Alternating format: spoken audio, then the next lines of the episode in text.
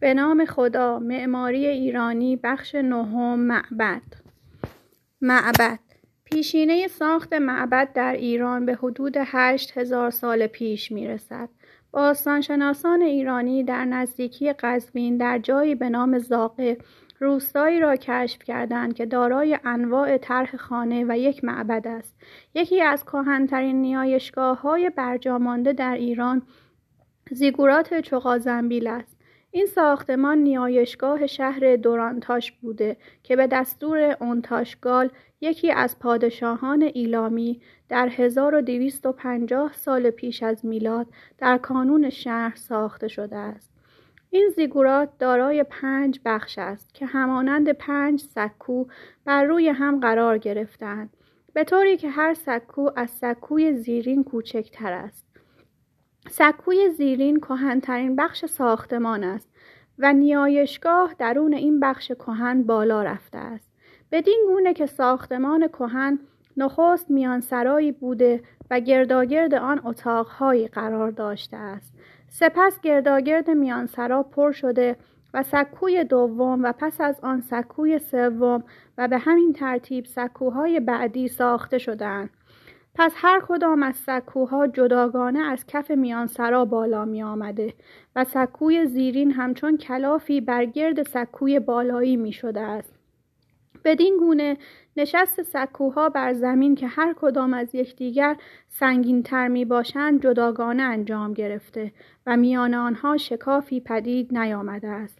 این سکوها با خشت ساخته شدند پس نیایشگاه تنها همان اتاقهای کهن اشکوب همکف را داراست و کالبد توپری دارد در پیرامون آن ساختمانهای شایان توجهی یافت می شود آبگیری در آن نزدیکی هست که آب در آن پالایش یا تصفیه می شده و به شهر می رسیده است. همچنین گورهایی با تاق آجری وجود دارد که در ملات آن از غیر طبیعی بهرهگیری شده است. چغازنبیل بزرگترین نیایشگاهی است که تاکنون در ایران کشف شده است. ساختمان را با یک روکش از آجر نماسازی کردند. به گفته دیگر آمودی از آجر دارد. در هر چند رج یک رج از آجرها دارای نوشته بود. و اگر این نوشته ها در جریان کاوش ها در هم ریخته نمی‌شد و گرد هم می آمد یک کتابخانه بزرگ از آنها درست می شد. در این نیایشگاه تاقها را به گونه ای زدند که آجر در نمای آن از رویه باریکش پنج ضرب در بیست دیده می شود. به این روش آجرچینی رومی گفته می شود. همه پوشش های چغازنبیل و آرامگاه های سرداب مانند پیرامون آن به همین گونه کار شدند. البته نباید این تاق را رومی نامید و این کاملا نادرست است.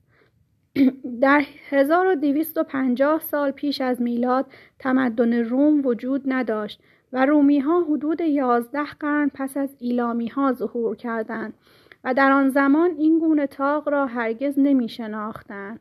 شاید این نام دگرگون شده یک واژه دیگر باشد و ربطی هم به رومی ها نداشته باشد.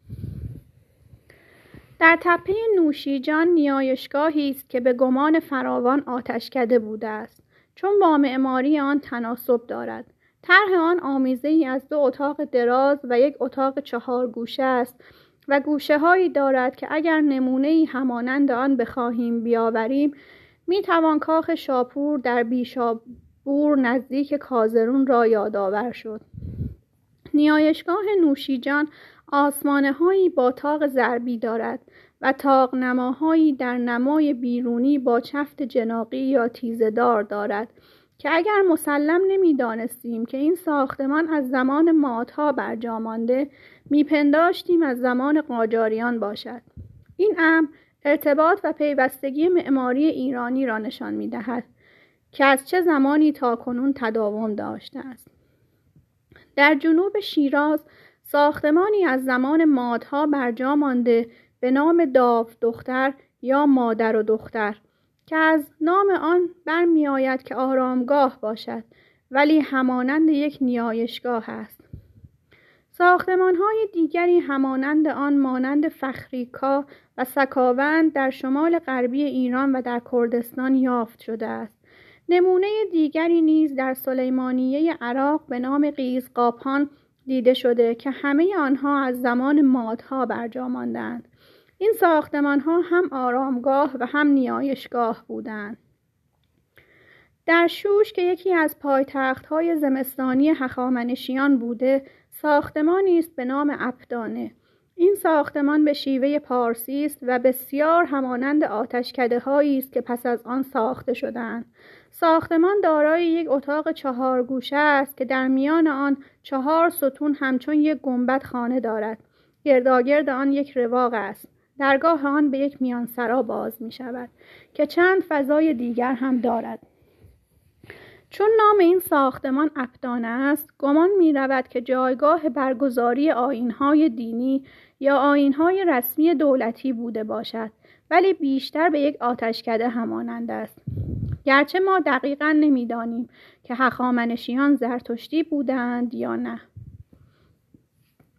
در پاسارگاد ساختمانی از زمان کوروش برجا مانده که همانند کعب زرتشت در نقش رستم است به نظر می رسد این ساختمان یک نیایشگاه بوده که یک سکو و محتابی بسیار بزرگ داشته و یکی از بخش های ارسن پاسارگاد به شمار می آمده است. گفته می شود در آن زمان آتشی را روی این سکوها روشن می کردن و های دینی را در هوای آزاد برگزار می نمودن. روشن نیست درون ساختمان به چه کار می آمده است. ساختمان کعب زرتشت همچنین است. برجی چهار گوشه همانند کلاوه های کردی که درگاهی بالاتر از همکف و یک پله سنگی در جلوی درگاه دارد. این بنا ساختمانی زیبا و خوش تناسب که از سنگ ساخته شده است. از نیایشگاه پاسارگاد تنها دیواری برجاست ولی کعب زرتشت سالم مانده است. در سیستان دره غلامان در کوه خاجه زمانی یک ارسن ساختمانی بسیار گسترده بوده است. گرچه تنها یکی دو ساختمان آن بر جای مانده و دیگر ساختمان ها چون از خشت ساخته شده بود ویران شده است برخی از آن ساختمان ها از زمان اشکانیان و برخی دیگر از زمان ساسانیان باز مانده است.